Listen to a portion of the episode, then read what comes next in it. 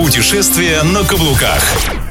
Привет, это «Путешествие на каблуках» и Юлиана Разуваева. Автопутешествие по России – это целый калейдоскоп эмоций и самых необычных мест. От современных мегаполисов до уютных, будто бы нарисованных деревушек. И сегодня я приглашаю вас отправиться вместе со мной в путешествие в Московскую, Владимирскую и Нижегородскую области, где мы познакомимся с наследием многих исторических эпох. Поехала я по скоростной дороге М12 «Восток». Эта дорога совершенно новая, построенная с нуля. И здесь нет ни одного перекрестка. В конце 2023 года дорогу откроют до Казани, а это значит, что уже на новогодние праздники от Москвы до Казани можно будет доехать на автомобиле всего лишь за 6,5 часов. Моя первая остановка – это Павловский посад. До него от столицы не то что рукой подать, а можно дотянуться даже кончиком носа. Город расположен при слиянии рек Вохны и Клязьмы и известен прежде всего производством знаменитых во всем мире павлопосадских платков и шалей. Всю красоту этих знаменитых тканых изделий можно увидеть в Павлопосадском историко-художественном музее. Там есть даже панно, которое было создано мастерами в 1947 году в честь 800-летия Москвы. А директор этого музея Ирина Ушакова сама шьет из Павлопосадских посадских тканей костюмы, изысканные жакеты, кафтаны и юбки на любой сезон. Их, кстати, можно примерить на месте.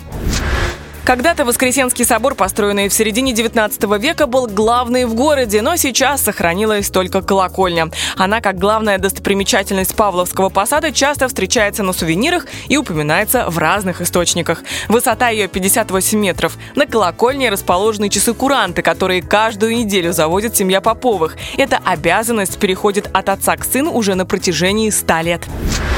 Павловском посаде есть несколько музеев. Один из них посвящен истории русского платка и шали, другой – выдающемуся актеру театра и кино Вячеславу Тихонову. Большой двухэтажный дом был построен еще дедом актера в конце 19 века. И именно здесь будущий Штирлиц и князь Балконский родился и вырос. Раньше улица называлась Владарского, но несколько лет назад ее переименовали в честь известного земляка. На соседней улице когда-то находился кинотеатр «Вулкан», и Вячеслав Тихонов в детстве часто там бывал, не пропуская ни одного сеанса а впоследствии решил связать свою жизнь с кинематографом. Один из залов музея стилизован под этот кинотеатр. Чтобы сделать здесь музей, дом пришлось реконструировать. Были сохранены предметы быта, воссоздана комната дома актера. Также здесь есть современные мультимедийные залы, где показываются отрывки из кинолент, воспоминания об артисте и его интервью, а голос актера сопровождает посетителей на протяжении всей экскурсии.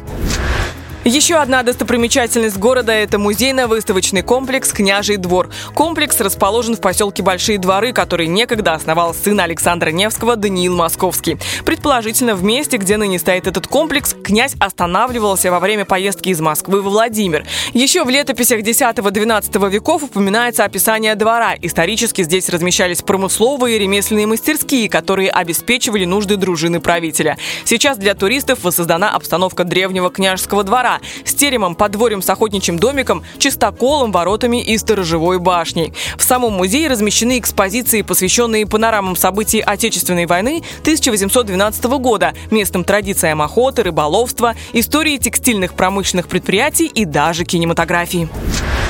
Автопутешествия тем и хороши, что можно увидеть больше разных достопримечательностей, самостоятельно планируя маршрут. Поэтому, если у вас есть свободное время, стоит немного отъехать от Павловского посада и буквально в 20 километрах от города посетить фабрику елочных игрушек «Иней».